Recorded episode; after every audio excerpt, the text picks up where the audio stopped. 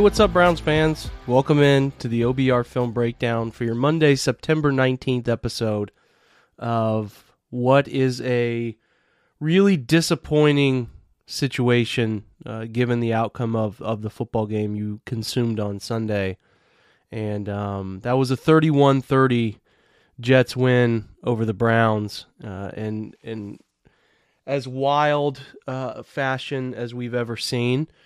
I mean, I'd put, listen, I'm sure there's a lot of you who have been diehard Browns fans who listen to this pod. A lot of you have been a more diehard fan than I have, longer than I have. I'm, I'm more than happy to admit that. There's Browns history that I'm not uh, perfect about if you listen to this show, some things before my lifetime or things that were in the early portions of my lifetime.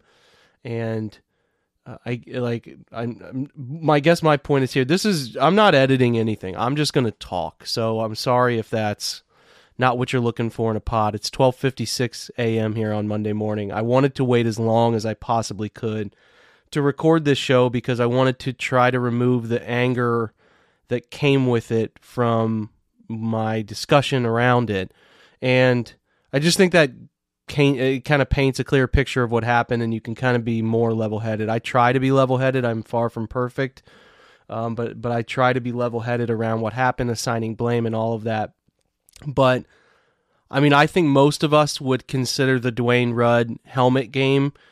Uh, I think that was I don't know 2002, 2003. I'm not sure, and I'm not spending my time looking it up uh, as one of the most Brownsish situations ever. The, the, the you know in terms of what that whole meaning of that phrase has grown into. The the walk off kick six, in Baltimore on a Thursday night football is up there. You know, ironically, that 2001 Week Nine Bears game that the Browns lost, uh, I believe, on a hail mary or something of the sort, which we're going to talk about here in a minute. There have been a lot of these. The you know Bottlegate and uh, there's been a lot of them over the years, and and you you never know when it's going to happen, but but they find a way to happen uh, to this franchise, and it's it's not one person. It, it's it stretches decades now since '99 of these weird things that happen, and you can even go further back into the 80s and and and, and obviously hit on Red Right, and you can hit on the fumble and the drive, and you can hit on a lot of different things. So it's not like before the return there was a bunch of luck happening for this franchise, but this game is up there. It's up there, and I, it's hard to crack the group that is air quotes up there uh, to, in this situation, and and the data is where it gets extremely difficult. The last time, and uh, you know, the last time a a team was up 13 points in the final two minutes of a game and lost was the game I just referenced, that Week Nine 2001 game, Browns versus Bears. They had, there have been 2,229 straight wins by a team inside two minutes, leading by 13 points or more. So, you know, my parents were at the game. They left early. I mean, they left after the Chubb touchdown, as I, this, a lot of the stadium did leave. They thought it was over, as every normal person would think that that sort of uh, this, that the game was over. So, you know, uh, th- from there, we're going to go through everything that happened, and I'm going to talk you through everything that happened. But you know, this game, this game is up there, and you have a lot of feelings about it, and and I think there were a lot of people on, you know, social media who were, you know, pretty pretty upset or, or, you know angry about it, and I I get it, I totally.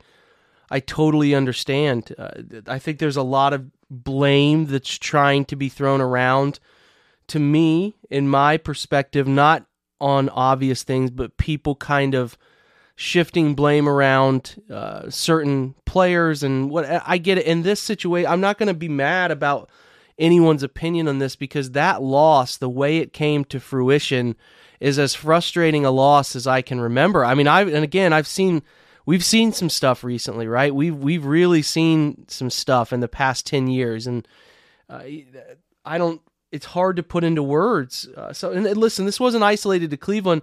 I think I saw with with the Miami game where they come back to beat Baltimore 42-38 and um, the Arizona game where it was 29-23 final. Both those teams were down 20 points at halftime, and that's the first time two teams have come back down 20 at halftime.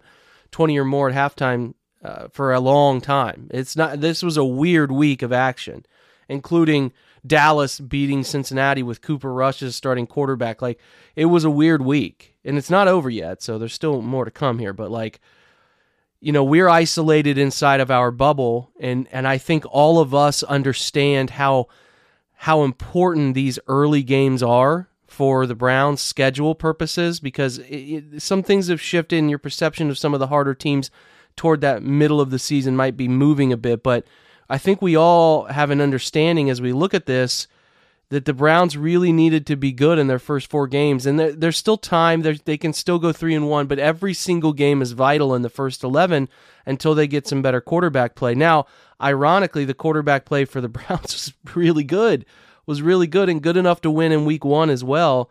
This one's a tough pill to swallow because of what happened at the end, but I mean, the Browns were really effective offensively. We can go through some of the data. Uh, they were uh, 8 of 12 on third down. It's fantastic. They had 29 total first downs. Fantastic. 405 yards. Great. 65 plays and a 6.2 yards per play average. Great. 184 rushing yards, including a closing quarter on the ground. If you just look at quarter four data, the Browns ran for 123 yards on 17 attempts, 7.2 rushing yards, and two touchdowns in the final quarter alone. They put it together and closed the game out. And I was sitting here, you know, Chubb scores, they kick it off, and I'm thinking about how I'm going to write up about these run profiles and what they do to, to to mess with teams and things of that nature and create situational advantages and that ended abruptly but yeah, I mean, they threw for 221 and an effective at the time before that final drive where Brissett had to scramble. There was 22 of 26 for 229 and a touchdown. I mean, as far as what you're asking Jacoby Brissett to do, it's, it's as good as you could want. They had only five penalties on the day for 38 yards. They had no turnovers at the time. We obviously know they finished with a, you know, they finished with a turnover, but they only punted three times. They scored four touchdowns, kicked a field goal everything was really good. Now, outside of missing a PAT, it's 30 to 17 and it's improbable. I mean, it really is you have to understand 2229 straight times and the Browns don't know that number, but they know you know, two scores. That's that's really hard. And no timeouts. The Jets were out of timeouts. So they're not coming back from that. I mean, how are you going to go down and score twice with no timeouts? You got to kick it back, and the onside kick stuff is harder than it's ever been. And listen, it's it's it happened and you know, we like I said, we can we're going to go through it in just a minute and talk about some of the stuff around the defense, the situational stuff that happened and and everything that led up to the final 31-30 score at the end of the game, bunch of different things and blame being passed around like I get it. So we're going to talk about that. But I, I mean, as we open, I don't really know what else to say. I mean, this is as hard a loss. I, I, I dread it. I mean, I get so many texts from people after the game and people who call me, and I and like, I'm with you. I'm I, I'm LOL Brown sometimes too, and I've lost as I've done more covering the team. I've lost a lot of the diehard nature of how I care about them because you have to kind of, at least in my opinion, try to remove yourself from the emotion as best you can. I still get emotional because it's hard. That part of you never dies if you cared about a team you cover. But like, I've tried to remove it, but I get offended still by how they they finish in the in the the nature of some of the stuff around them and. I'm sure you do too, and you're upset. And I can only imagine some of you are at the game, or you spent all day in the Muni lot, or you spent money on tickets, and that is the outcome. And you know, I know what Myles Garrett is trying to say about how it's the season opener and you're already booing us, but man, you can't be mad, Myles, at how the Browns fans reacted to that game and how you guys finished. And and it's more than just supporting the team. I mean, you're dumping hours and your your time and your energy and your and your emotions all, all are all tied. It means so much to the fan. I think that is the thing that players will never understand as they as they as they they're young. This is the players in the NFL are so young. There's such few guys in the NFL in their, their early to mid 30s anymore. The league has just made itself so young and they don't understand how emotionally invested and how much fiscal investment some of these people have into all of it. And and they're upset. I mean, you can't you can't have that happen. And and then and then one of your immediate takes is that you're disappointed in the fans. Like I mean he said other things that that I think were very true about how they need to finish and different things of that nature. But I think that that comment stood out to a lot of people and deserved to be talked about. But we'll deal we'll deal with more of that in the week ahead and we'll, you know hear some of their quotes and different things. But man as we open and we're going to shift here in just a second but that is uh, and and again emotions were raw it, it, was rough it was it was rough uh, but it, but I just got to say again how proud I was offensively of them being able to put up 30 points and Amari Cooper with 9 for 101 and Harrison Bryant had three for 45, and Njoku three for 32. Nick Chubb had three catches for 26. Kareem two for 16. I thought they they were really good. I mean, Njoku had that one drop, but but collectively they were pretty good. Now, the Peoples Jones not getting a target. Well, he had one target in the end zone, and David Bell had one catch for six yards. I mean, it's probably time to have a conversation about some of the just wild expectations that were coming for David Bell in the offseason. Now, rookie receivers they develop and they get there and all of that. But you know, the the this is a fourth round rookie who's got one catch right through two games uh, for six yards. So that expectation definitely needed to be tempered. I tried to do that as best I could, but um, we'll see where his time goes and when he gets better quarterback play. But uh, it's not a factor right now. And Felton is a wind sprint runner from side to side and got a carry and went for negative four yards. And I think he had a catch for three yards. He's a non factor. He's just out there to run around. But the offense, again, is not the problem. I'm looking at CPOE data and I'm looking at EPA, which is expected points added and all of that from the offense. The Browns are fine. Their offense is near the top portion of the league. I mean, they've scored 26 and 30 in two weeks, right? And they've only gotten a couple turnovers. It's not like they've gotten a bunch of turnover help in short fields. They got help inside the red, their own red zone. That that sack strip from Clowney was uh, deep inside their own red. So it's not like they had a short field; they had a full field to go. So the offense is fine, and and they're and, and that's the point. That's the part that sucks the most here is the offense played well enough to beyond well enough to win, and this happened. So we're gonna take a quick break and, and get some some words in from of our from some of our sponsors. When we get back, we'll talk about the defense and everything surrounding that, and then w- once we get through the defense, we'll shift to at the very end talking about how all of the situations manifested themselves to lead to that final score. So we will be right back. No House Advantage is changing the game by offering the most dynamic fantasy sports platform today. Playing pick'em contests versus other people for the shot at winning 250k in cash alone. Download the app, choose a contest, select your player props, earn points for correct picks, and climb your leaderboard for a shot to win big money every single day. You can also test your skills versus the house and 20 times your entry if you hit all your picks. Bet on up to five player props, even those over unders or individual player matchups across every major sports league, including the NFL, NBA, MLB, PGA, MMA, and NASCAR. Sign up with this promo code, which is very simply for the fans of this podcast, OBR. Use that promo code OBR at nohouseadvantage.com or download the app on the App Store and get a first deposit match up to $25. So again, promo code OBR. Make sure to check out No House Advantage today and experience daily fantasy sports redefined because it's not just how you play, but also where you play. You won't want to miss out on this. Again, that promo code OBR, nohouseadvantage.com. We're driven by the search for better. But when it comes to hiring, the best way to search for a candidate isn't to search at all. Don't search match with Indeed. Indeed is your matching and hiring platform with over 350 million global monthly visitors, according to Indeed data, and a matching engine that helps you find quality candidates fast. Ditch the busy work. Use Indeed for scheduling, screening, and messaging so you can connect with candidates faster. Leveraging over 140 million qualifications and preferences every day, Indeed's matching engine is constantly learning from your preferences so the more you use Indeed, the better it gets.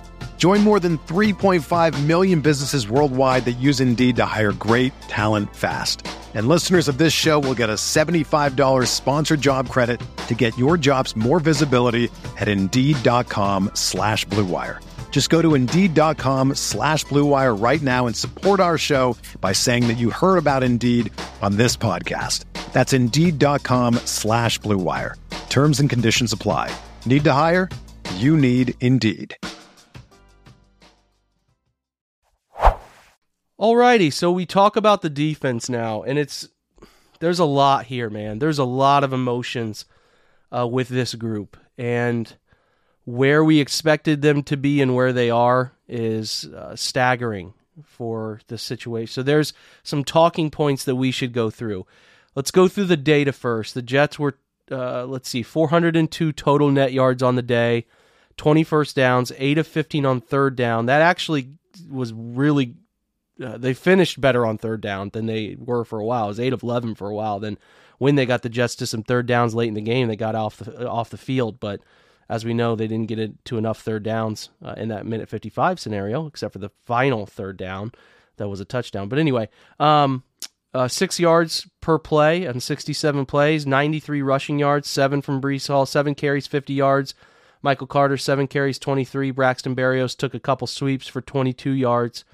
So those are your rushers. But they threw for 309. Flacco was 26 of 44, 307, four touchdowns, no interceptions, and then they threw a punt fake a fake punt pass for 17 yards.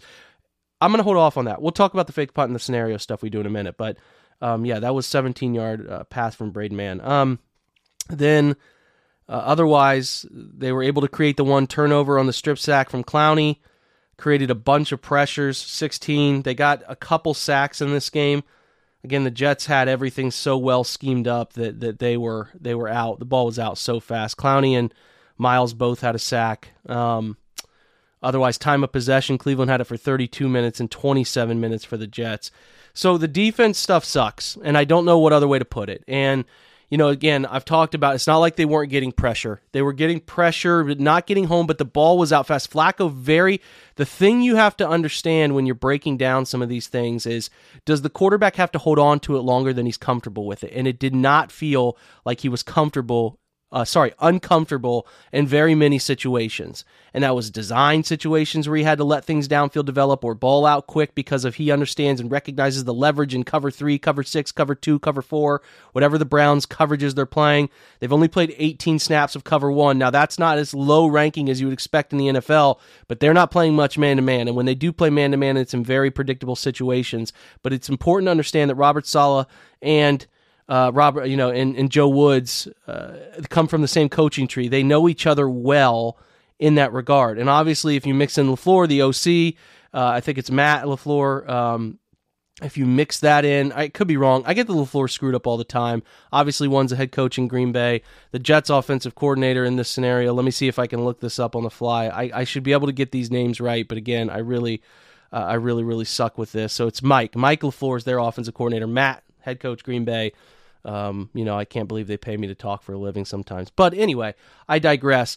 To the point though, they know each other. They know the stuff they like to do. They know they how how they like to operate, and it felt like they schemed up Cleveland really well. They knew what their rules are, how they go about situations to formations, how they go about situations to alignment, how they go about things to motion, portions of the field, down and distance. I felt like they were consistently out in front of Cleveland. Now, I'll cover more blitz data and stuff. The Browns blitzed some, but it was from depth and deep and did not have any chance of really wrecking things from Flacco because he had an answer quick. He was processing where it was coming from, had no fear about it because the blitz was coming from five yards on the other line of scrimmage, side of the line of scrimmage, and then you're dropping back past. That's like 10 to, to 15 yards of depth that a blitz has to come to get home. So there wasn't much of that. They didn't make Flacco question his first read. It was a pick 'em apart game. And I'm telling you, Flacco threw for 307. He completed 26 of 44. He if he completes 34 of 44 or something along those lines, he's talking about a 450 yard day. There were several of 14 Garrett Wilson targets. If a couple of those are thrown more accurately, he's looking at 150. There's a throw to Elijah Moore that is another 30 yards they missed out on. You talk about Wilson dropping one of those footballs on a coverage bust over the middle on a third down. That I mean, I'm telling you, the Browns did so little to disrupt the passing game. It's astounding. They didn't. They did so little to disrupt anything. And the only thing you were banking on was Flacco missing throws, which he did. He did miss some, but he didn't miss enough. And like I, I mean, I'm not here to tell you what a defensive coordinator should do. I'm not here to I'm not here to necessarily do that. but the free releases that wide receivers constantly get, very little hands on, very little at the line of scrimmage pressure that got I mean the wide receivers continually of other teams and sometimes tight ends uh, uh, that Cleveland faces a lot in, in in recent years is like they are getting free releases, comfortable route stems. Like there's never a threat of being bullied or being physical. Like there's just not. And now listen, there was one opportunity in the cover one at the goal line where Garrett Wilson just absolutely abused Martin Emerson on a fade. It's like okay, but again, they didn't get hands on. He didn't try to touch him. He, he just tried to mirror him and hopped inside and completely whiffed going outside. So I just think that they have some defensive back talent here, and they're they're so passive in how they play them. Not just like I know a lot of teams play cover three and cover four, but they're passive in their trust uh, in terms of like how they they they want guys to either body up routes or get into people.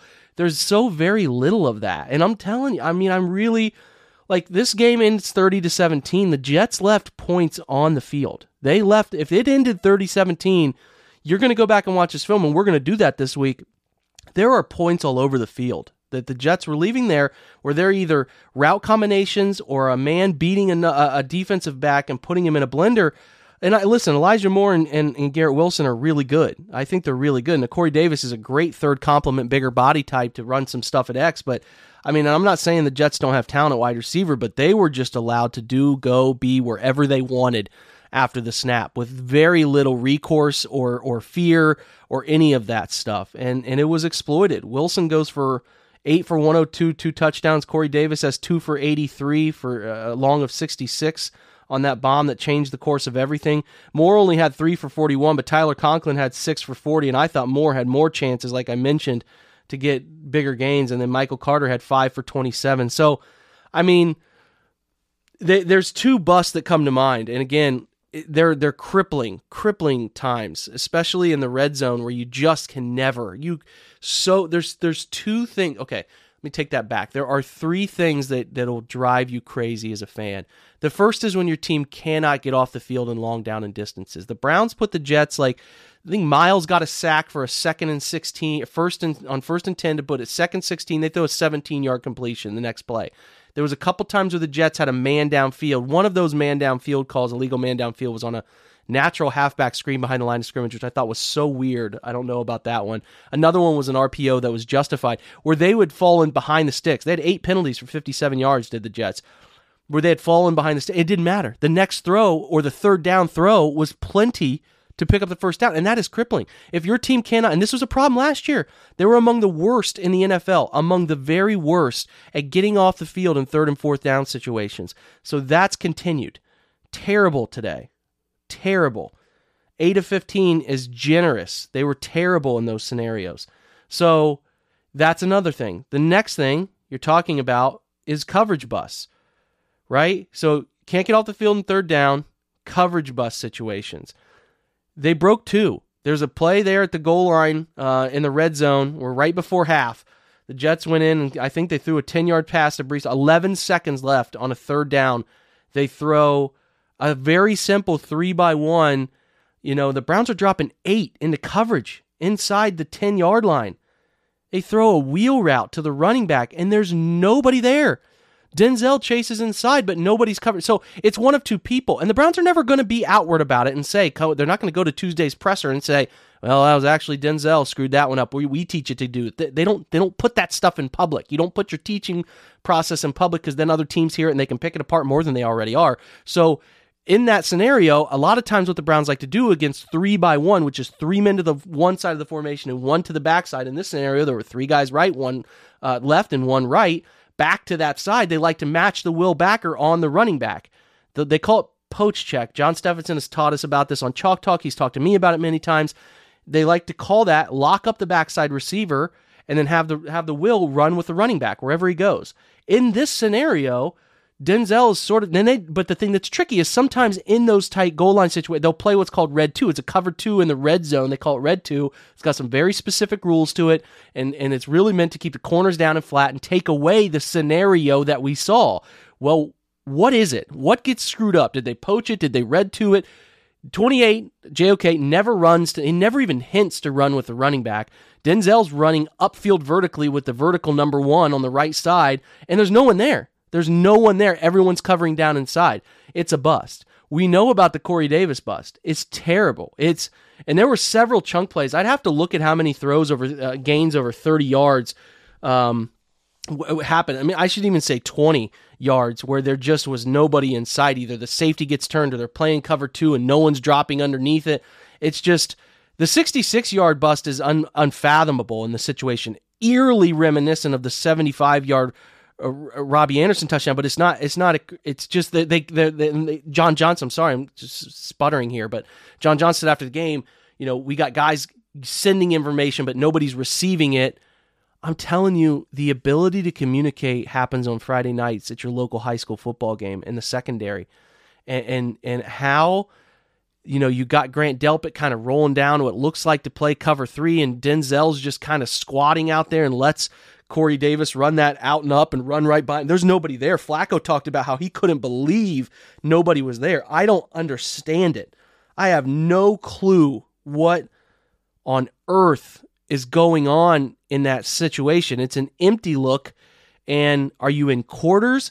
Are you in cover three? If you're in anything that's quarters or cover three, you are running with that guy. Somebody is, and Denzel's just kind of fluttering in no man's land. Like it's like if it's is it cover six and you're a down corner and you're supposed to have quarter, quarter, half. I have no idea, man. There are people more well versed at this than me, but that is what you got Grant kind of squatting middle of the field. I don't know what they're doing. What are you doing?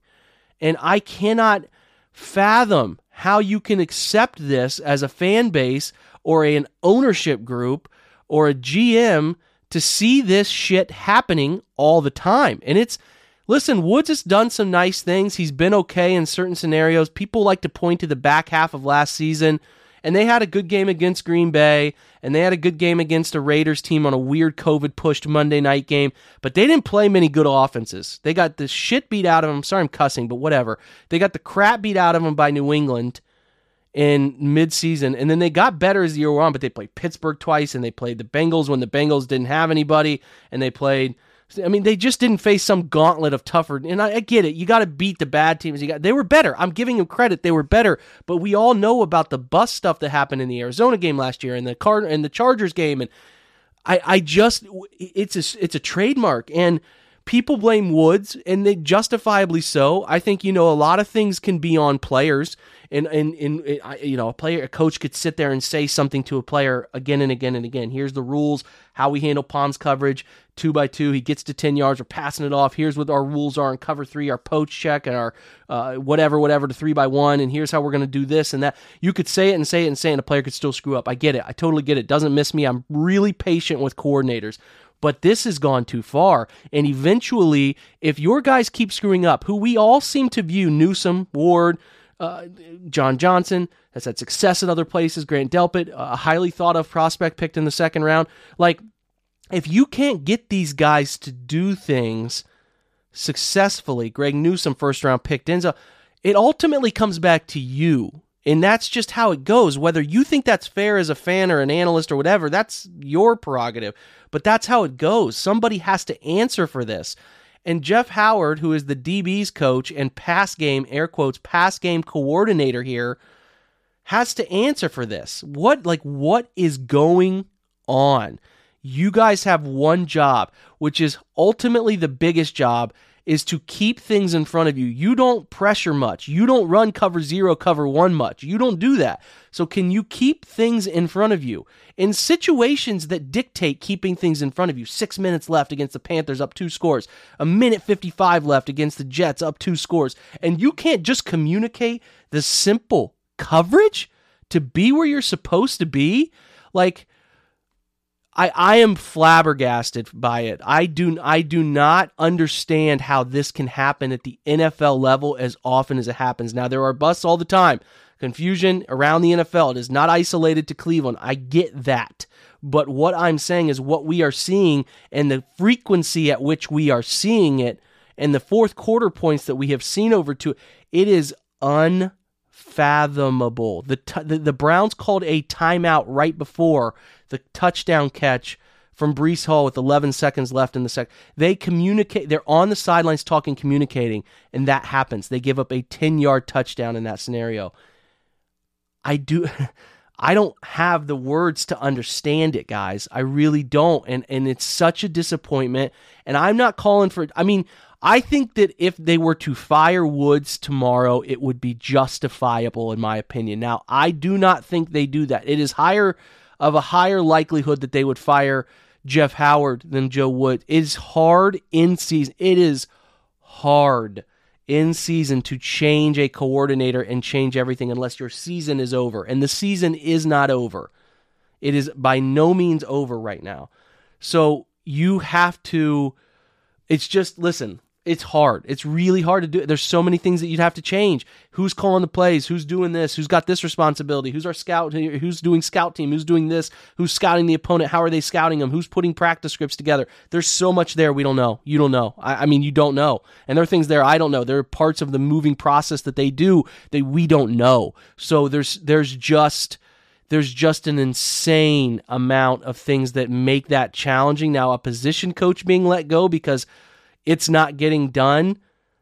That to me, I could see that. I could really see that. It's not it's not out of the realm of possibility or changing who has pass game coordination defensively responsibilities because there is a failure happening there and an embarrassing failure that is costing things. Today has a potential to be a franchise altering loss where it just changes the way people feel about everything. And I'm talking everything about the coaching staff as a whole, where this group is going, the vibes you need to it, it has that potential. I'm not saying it's going to, but we could come back and point at this at some point. So rough, really rough defensively. And I think any drastic decision that could be made potentially, and you never rule that out with Jimmy Haslam, is is I I'm not I would not be stunned by it, but I do think especially into a short week where Pittsburgh comes to Cleveland it's really hard. It's really hard to change all of that right now. And they could get better as the year wears on. That's fine. But to be, it, it would be totally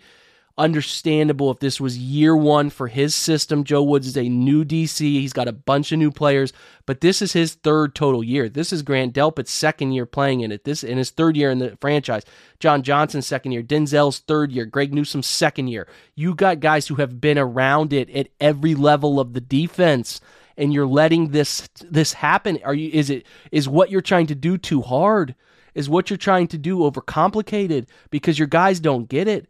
Who's calling the plays? Is it is it are you rotating line, linebackers between Phillips and Walker and they're not getting it communicated?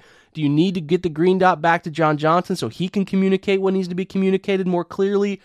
There are so many questions and we don't have the answers guys. We don't but what we see is is to just brush it off and be cavalier about it. Ah, they'll figure it out.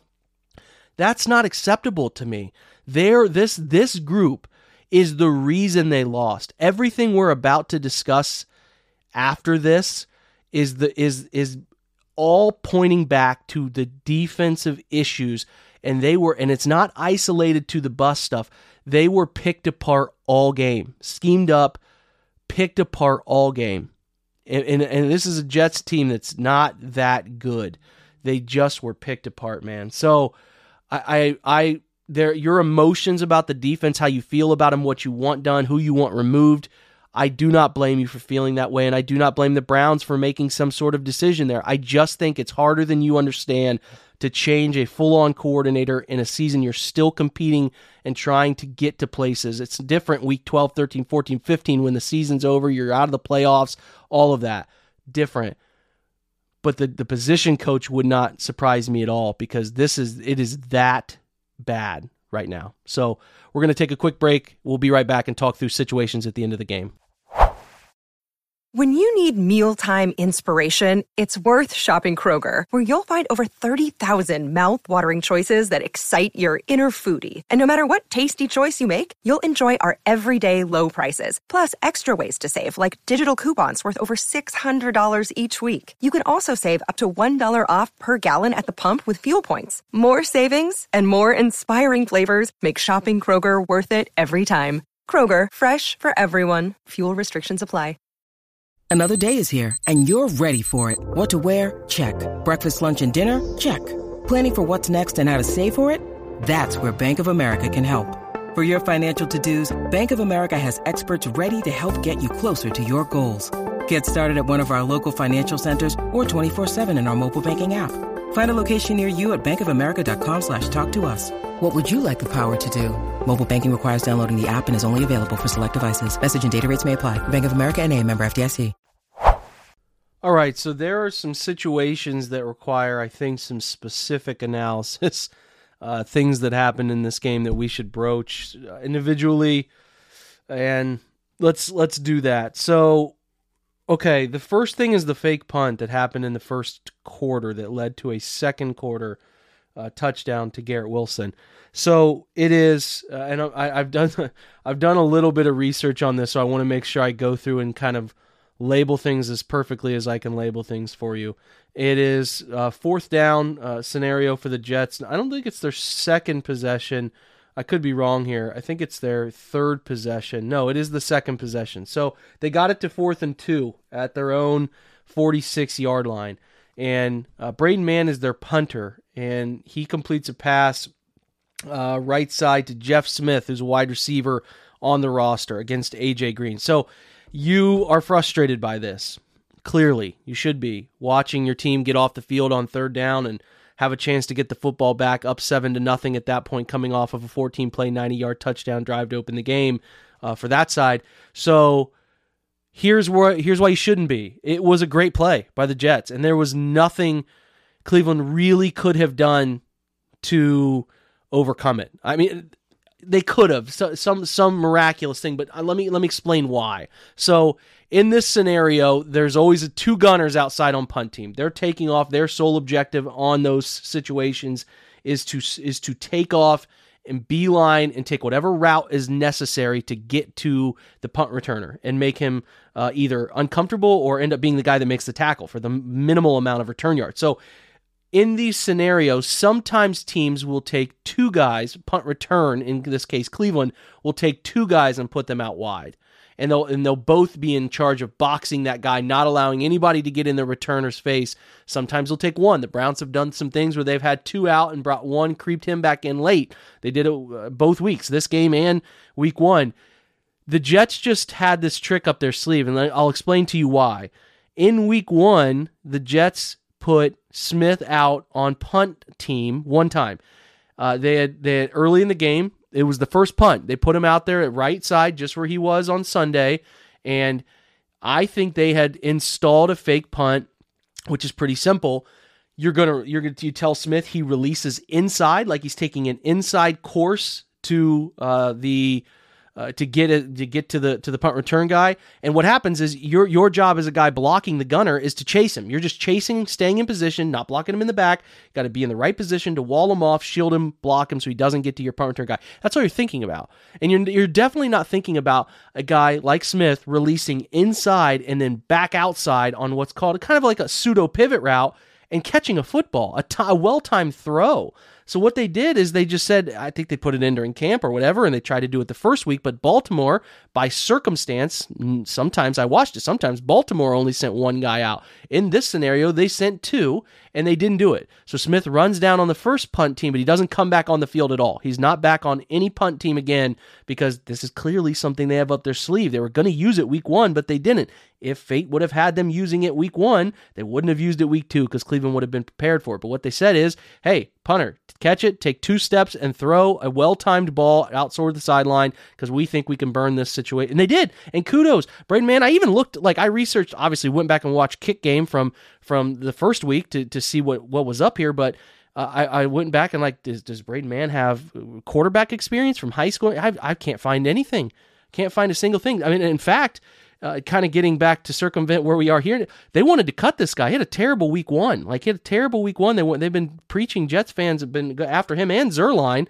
You know, Greg Zuerlein makes a 57 yard, makes all his PATs and makes a 57 yarder. Zuerlein, who had a nice run with the Rams a while back, but was with the Cowboys most recent, five of 14 on his last uh, uh, last 14 kicks from 50 plus over the last two years before this year. Five of 14.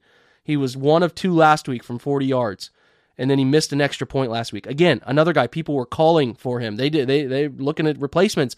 Nut, just absolute dead nuts today. Man, a Braden Mann, a, f- a fantastic throw on that ball. I mean that that was ballsy. I mean they've worked it and repped it and done it, but like that throw is not easy.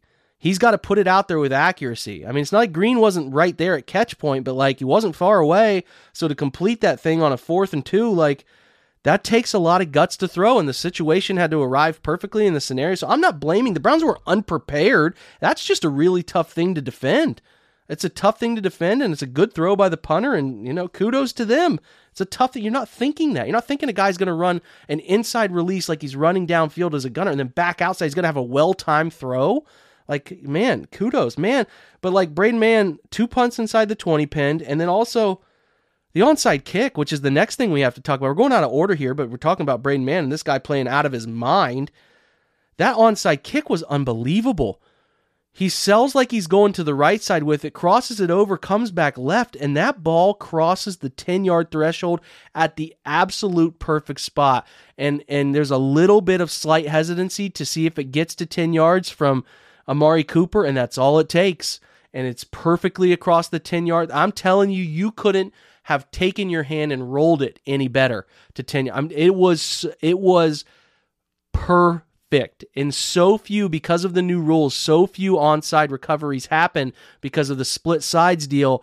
I just it was a one in a hundred a one in a hundred thousand i mean it's i don't know the date on this. There's not been a ton of recoveries but the way i'm talking the kick itself and how he put it where he put it was unbelievably pu- uh, perfect and it sort of sums up everything in the last few minutes but like Mann's punt fake throw and the and and and Smith being on the field for one of those. I'll check it later in the week when I do data to see if Smith was just on the punt team for the gunner role for one snap like he was in week one. And you can't prep for that. You're looking at it as a defense. You're like, oh, maybe he tweaked something um, after the first punt snap, or maybe he had uh, something the coach got mad at him and took him out. No, they just had a fake prepped. They had it perfectly prepped. They didn't run it week one because the, the, the Ravens had two out. So what you do is you send them out, you call the fake. If it's off, you make a call and you just punt it. You just make a call to everybody else and you punt it. You got a dead call or something. It could be a Louie Louie call. It could be anything, and they just punt it. But this situation, it worked out perfectly for the Jets. And they threw it perfectly, and the route was perfect, and then the kick, the, the onside kick was absolutely, utterly perfect, and the bounce off of the players, it went to their guy. it's just how it goes, man.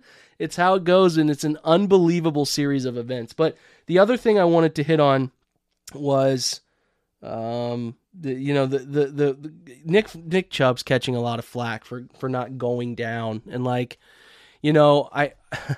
I get it. I, I get it somewhat because then you say, you know, uh, uh, you know, the game's over, right? The game's over. And let, let's go through that. So there's a couple plays that lead up to this scenario. Um, they run a screen pass to uh, they gotten the ball back. The Jets punted, which I knew they were going to punt. I'm sorry, I'm trying to go through this and looking at the play by play to give you the specific number of where they were and all of that. So the Jets punt it back to Cleveland they get it right. They go. They go. Uh, I think this drive starts because the Jets had a, an unsportsmanlike conduct uh, outcome, I believe, that pushed it unnecessary roughness that pushed it from the Browns had caught it at like their own 45. It pushed it up to the Jets 42.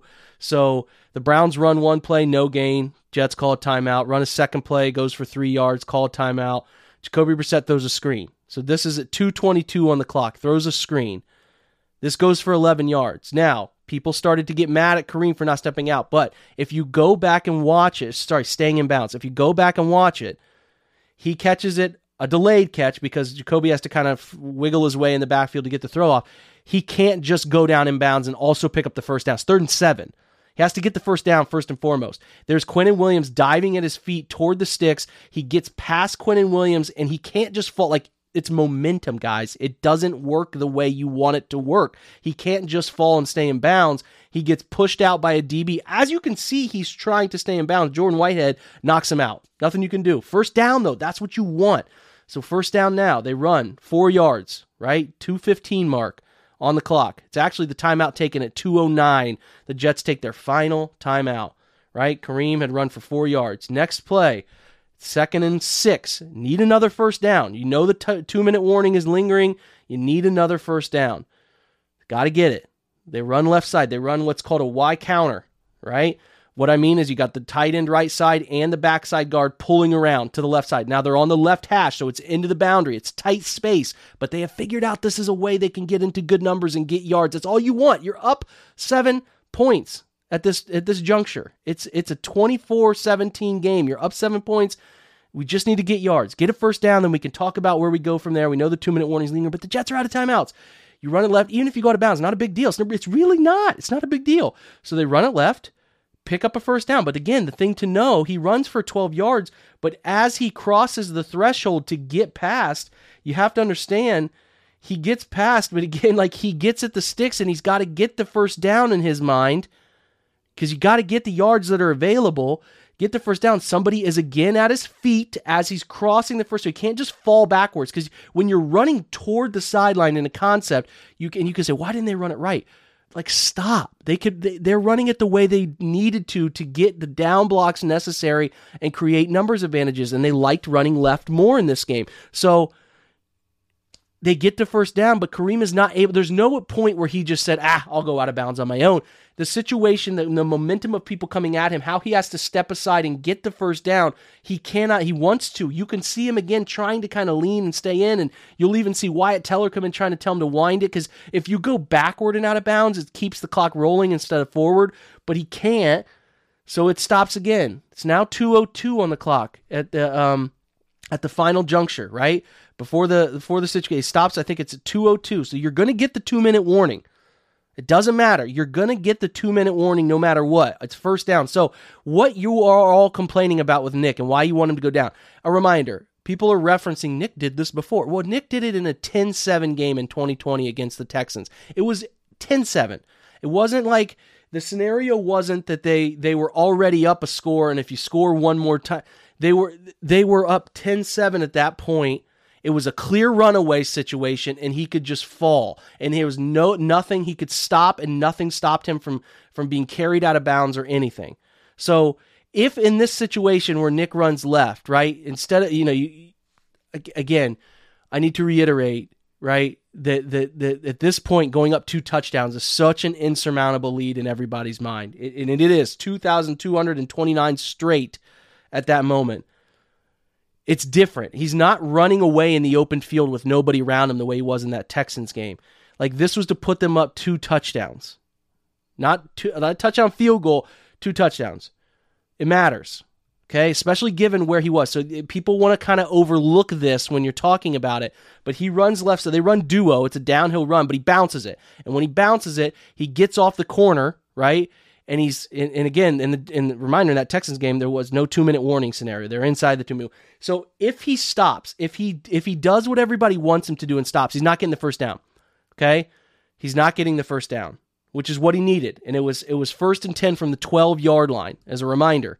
Uh, they were at the Jets 12, so he'd have to stop inside the two. But if you watch it, he bounces it and turns it upfield. If he stops two yards short and slides down, because if he if he dives forward with the football, he could still get into the end zone. The DB's kind of coming at him in an angle, and if you remember, he cut back and scored. If he like if he if he just the only thing he could have done was maybe curl and fall a little forward, but that wasn't going to get you a first down. You're still going to get hit. It wasn't going to be a first down. Then it's the, then it's a two minute warning. Or if he goes out of bounds, two minute warning. It doesn't matter. And then people are like, "Well, he got the first. No, he wasn't at the first down at the moment of juncture in which he could have stopped. Like that. That it would have taken a ridiculously heroic effort, and he could have fumbled because of something weird happening. So again, granted, I'm saying you guys in this situation wanted him to go down. If he goes down, he's like it's a second and two, and it's a two minute warning. So then you take two knees. That's 80 seconds off, right? You take two knees, 80 seconds for 40 seconds of play clock both sides. You still are leaving time on the clock for the Jets to then you kick a field goal because what are you going to do there? You're probably going to kick a field goal with like I'm not great at, you know, math here. You're you're over 30 seconds of clock time left. You still kick a field goal. That's risky two knees, never. I just think that we're being crazy about this. For him to have gotten that first down, you're not remembering what was in front of him and what he had to do. He would have just had to slide down and stop to stay in bounds given his momentum, which he could have, but he would not have had a first down. And if he barreled into the guy to try to stop, he could have, anything could have happened. He could have fumbled. He barrels into him. You don't know. Maybe the barreling into the DB crashing into his realm means he falls into the end zone because he, he's just his momentum forward. I just think that it's so easy to look at that. And yeah, listen, he probably could have gone down at second and two, knee it twice. It's fourth and four with 30, 40 seconds left, and you kick a field goal and nothing matters. It's over. But, you know, if the Jets get it back, it's 35 seconds. They throw a touchdown. There's 20 seconds. You never know. You never know. Cade York pushes the extra point right, and here we are. I think that that scenario where you're blaming Nick is not understanding where he was at the moment at which he would have had to fall down, and it would have been second down unless he made some super strange movement to fall after he cuts back. He would have had to fall at the one yard, like kind of perfectly fall at the one yard line. And at that point, they could have run out the clock, right? They could, they could, but it would, it was the margin for error there is so weird for him to have cut back and then fall at the one yard line. Again, you're asking, I mean, you're asking Kevin and Nick to understand that, hey, man, if you go up two scores, there's a one in 2,230 chance um, that, that this could be the, the time where a team, you know, gets the football back. You bust a coverage for 66 yard touchdown. They recover the onside. They get it to third and 10 inside your 20 yard line with 30 seconds left. And, you know, and then they throw a touchdown pass. Like, I, I don't know. I just feel like placing blame there. Now, you can get mad at special teams, missed extra point, three kickoffs allowed to come out past the 30 yard line. That's a problem. The punt return fake, the punt fake. I'm not, I've explained it to you at this point. I hope you're not, I hope you understand that. But I mean, special teams wasn't good, but the defense is the issue. And blaming it on Nick and, and Kevin there is bananas to me. I don't know, man. We're to close. I, I, I, I don't I don't know where they go from here. It's going to be an interesting set of decisions coming forward. Maybe the short week is a benefit. Maybe the short week, it's a Thursday night game and you don't have a ton of time to sit and think about it and wallow in it. You have to turn the page. I mean, it's a good thing for them. Everybody else in the division lost. It's uh the Browns are at the top of it, right? There's a bunch of one and ones and the and the Bengals are on two. And it's not over. Nothing's over. Nothing's decided. The year goes on. They're playing good offense. They can win plenty of football games still but this the way it happened and everything that had to come together for it to happen and the unnecessary coverage bust that continue your frustration is understandable and and everybody should be frustrated by it to the point of anger because you invest your time you invest your money you invest your emotions in all of this and you have a right to feel the way you feel. I tried to explain why scenarios maybe didn't shake out the exact way some people want them to shake out, but I just think placing blame on Nick or anger or or energy toward Nick uh, is wild. It's just it's wild to me, and I can't think that way. I mean, going from a ninety nine point nine percent chance of winning and maybe falling down and going to a ninety nine point nine nine nine nine nine percent chance of winning because you never know if you're going to fumble a snap on a uh, on a kneel down. Remember Baker Mayfield dropping some snaps just the week before under center, and it happens every single day in football worlds where these fumbled snaps. Like I just, I I can't invest my energy at Nick when I watch the defense all day long bust individual reps and coverage. Uh, and, and also break open coverage. And it's like that is where your issue is and where the energy should be focused not a, a, an obscure punt fake, not an obscure onside recovery. It's just that's just a stuff happens thing. But those moments don't even happen. And some people coming after Jacoby Brissett, that game, everybody checked out. It was over, supposed to be over. Defense, just do your job. The game is over. Even if you allow one touchdown, even if you let the go Jets go score a cheap touchdown to make it 30-24 with like 10 seconds left, it doesn't matter. It doesn't matter and the offense is checked out. Everyone's removed themselves from the game. And Jacoby made a great scramble for 20 yards and just threw it. He threw it into a window, trying to make it a chance for Cade York to get a chance to kick a winner. It's it was it's like man, placing your blame in some of these other spots is just madness to me. I'm wrapping this thing up. I don't want to talk about it anymore from a, from these angles right now. I, my my brain is fried. It's now two in the morning as I finish recording this. I hope you guys got something from it. I hope it was maybe therapeutic, and hopefully you came to understand some of the situations and some of the outcomes of of said scenarios that that you probably had you putting your head through a wall, either at home or in First Energy Stadium or wherever you consume this thing. Man, it's really hard. It's tough. It sucks, but no, not not everything is lost. Not everything is lost, but there are some decisions looming that are going to be hard for Kevin, and we're going to learn a lot about Kevin and how he handles some some guys who are clearly friends of his, uh, you know, from his time in Minnesota or his other spots he's been, guys that he really likes.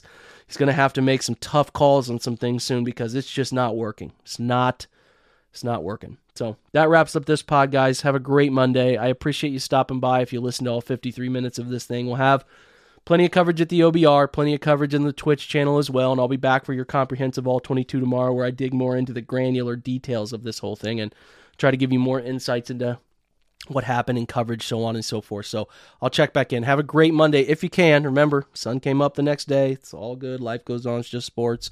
That's big picture stuff we try to remember, or at least I try to when stress mounts. But, you know, we're not perfect beings. Anyway, have a great Monday, guys. Go Browns.